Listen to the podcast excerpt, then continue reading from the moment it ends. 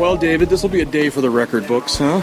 Yeah, uh, and uh, news of our premature demise at Sun and Fun are greatly exaggerated. We're alive, well, taking nourishment. Nobody died.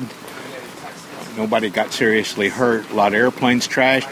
In case you haven't heard, we're talking about the weather at Sun and Fun. That's right. Let's talk a little bit about what we saw and what happened this afternoon. It was just after lunchtime. Just after lunchtime, and a uh, uh, well, put it in weather technical terms, a great big red splotch came in from the west southwest. Yeah, it was a purple splotch on the radar I was looking splotch, at. It was an ugly splotch, and it was headed straight for us. We had straight line winds here that had to be in excess of 100 knots. Uh, there was a sighting of a tornado forming that didn't completely form just north of 927 here at Lakeland Linder Regional Airport. Uh, damaged a lot of aircraft, uh, destroyed a number of uh, vendors' exhibits. Uh, there's a few campers, more than a few, that are homeless tonight, and the Sun and Fun folks are trying to match them up with people who live in the Lakeland area who volunteered their homes as uh, uh, emergency uh, accommodations. Now, the damage was kind of concentrated. I mean, although there was damage just about everywhere on the grounds, the worst of it was concentrated in a particular area. And the worst of it was concentrated in the commercial exhibit area, uh, the main area where there's a lot of airplanes on exhibit, uh, tied down naturally, but very close together. Uh, let's see, Stu Horn's Aviat aircraft, they lost a Husky uh, that was on amphibious floats. Uh, probably a lot of salvageable parts, salvageable parts and wheels and panel, but it's toast. Yeah. Uh, exhibits blew away, tents blew away. Uh, There were no, though, no permanent buildings that I saw had any serious damage to them. no, none of the permanent buildings, and there were mistaken reports of uh, one of the hangars collapsing and trapping 70 people. Uh, in reality, it was a tent where a lunch was about to start that trapped a few people, and one of them called, uh, you know, saying, We need help getting out of here. That got picked up somehow and morphed into news reports from otherwise legitimate outlets that were wrong. Yeah. Now, by the way, another rumor that's been floating around that we want to put the, a kibosh to right away, and that is that Sun and Fun won't go on the rest of this year. Absolutely not true. We just came from a press conference with uh, Sun and Fun President John Burton said in no uncertain terms the show will reopen tomorrow morning, Friday morning, Friday morning at 8 a.m. for the rest of the weekend. Yep. Uh, Yeah. The weather forecast from uh, Friday on is in that spectacular range Yeah. that makes this place so much fun. Yeah, totally sunny, 76, no precip in the in the forecast all weekend long. Right. Uh, we're still expecting the Blue Angels to arrive tomorrow on what was today's schedule. Uh, they'll be here in the morning. Uh, and uh, they'll practice in the afternoon, and then they'll perform uh, on, the, on the schedule that they had prearranged. Uh, same with the F-22 Raptor that was supposed to make an appearance. It's still on the schedule. Uh, and presuming that the weather tomorrow is as good as the forecast, uh, then we're going to have a hell of a day here tomorrow. Yeah, Not yeah. that we didn't have a hell of a day here today. We had a hell of a day here today. You know, one thing I'd wonder if you'd share with us. Um, you're a longtime resident of tornado country, and you're a longtime aviation fan. How did this all feel to you? Spooky. Yeah. spooky, scary deja vu. Uh, I didn't see the twister today. I've seen images of it from a couple of sources. I've seen tornadoes four times in my past. Uh, I've never seen another one. I'm good with that. Uh, but this was, you know, inordinately dangerous weather. Uh, there had been a prior tornado confirmed about seven miles north of here. There's another one confirmed just south of here. Uh, this is a hell of a system. Uh, this is a kind of you don't want to go there weather that an instrument rating uh, does not qualify you to fly in. Yeah. What did you think when you first wandered up into the area with all the broken airplanes? Uh, I was marveling at the uh, at the damage, uh, at the violence of the wind uh, that d- destroyed those aircraft. In contrast with the relatively minor nature of the injuries and the small number of the injuries reported.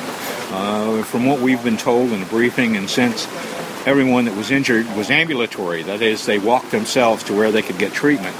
Uh, the seven that uh, John Burton told us had to be transported also walked themselves there. Uh, mostly hurt by flying debris. Yeah. And that's what gets you. That's why we tell people in tornado country when this kind kind of storm comes through, you don't want to be anywhere near a window. Yeah, you were taking me to task for that, rightly so. Uh, stand in an open doorway and take a risk of a two by four, but don't stand behind glass. Yeah, I know. Yeah.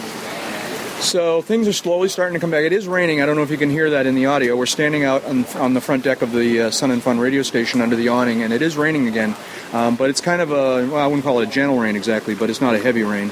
Um, but the ground is pretty saturated. It doesn't take much for it to, to start to puddle up again. No, and they're already making arrangements to find hard surface to try to park people on when they arrive tomorrow.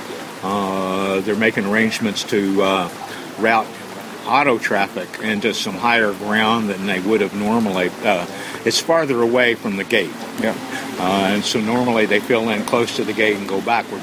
The stuff close to the gate may still have standing water on it tomorrow. Yeah. Hey, Dave Schallbetter, you want to come over here for a minute? Sure.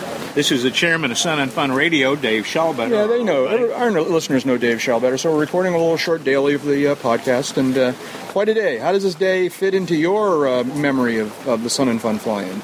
Um, it has to go down on record as one of the worst days in Sun and Fun history as far as damage. Um, one of the most blessed days that there was no loss of life.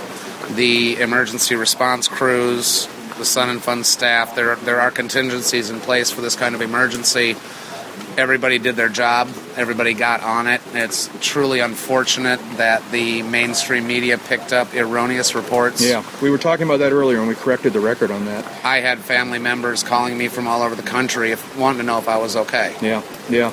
Now, um, you know, Dave and I spent some of the day uh, hunkered down here at your, your radio station building, and we thank you for that. But it gave me, anyways, an opportunity to watch you and your crew work. And when the storm came through, you were very, very careful to protect all the folks. Power went out soon after that. We, you, your folks then scored a, uh, a generator and managed to get the radio station back on the air. Yeah, as far as I know, we were the first communications back online. When the power went down, Sun and Fun's communication radio repeaters went down as well. Yeah. Um, immediately, I, I grabbed crew that had medical training and sent them out to go see if anybody needs help. My crew is the best. I can't say enough. And very quickly, you were back up on the on the AM frequency, and then soon after that, apparently on the internet stream. Yeah, yeah. Dave Pasco with LiveATC.net grabbed a laptop and got the stream back up. Um, we are truly blessed to have the crew that I'm truly blessed to have the crew that I have. Mm-hmm. Uh, the great people that jumped in and helped. What sort of things did you broadcast throughout the rest of the afternoon? Um, we've been running a loop of severe weather information. yeah, um, Elizabeth Daniels, uh, Twitter LV Moxie Girl with the Mile High Flyers podcast, recorded a severe weather announcement for us.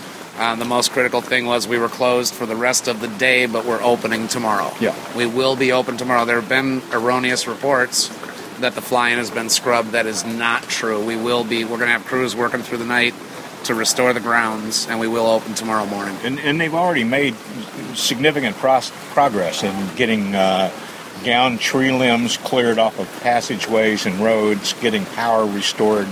Uh, Sun Fun Radio building, the media building, and a bunch of the buildings in between are back on, on the grid. Uh, and it looks like there's lights coming on east of here toward the campground.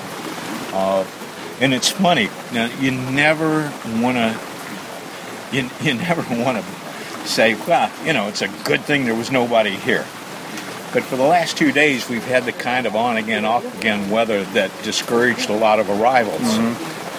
And when the storm hit this afternoon, the grounds were fairly sparse in attendance compared to what it would normally be.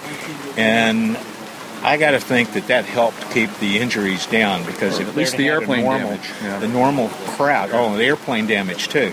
If we'd had a normal sized crowd from normal weather and this had happened, it would have been much more difficult to get everybody under shelter quickly Yeah. enough. I heard stories. Uh, you know, we, we had warning that this was coming. O- on one level, there was a little bit of cry wolf going on because we've been having warnings for the last couple of days, and I think, but it got scary dark in the five or ten minutes before this thing hit. The and I- street light right across the road. Yeah. It's about 100, 100 feet away from us.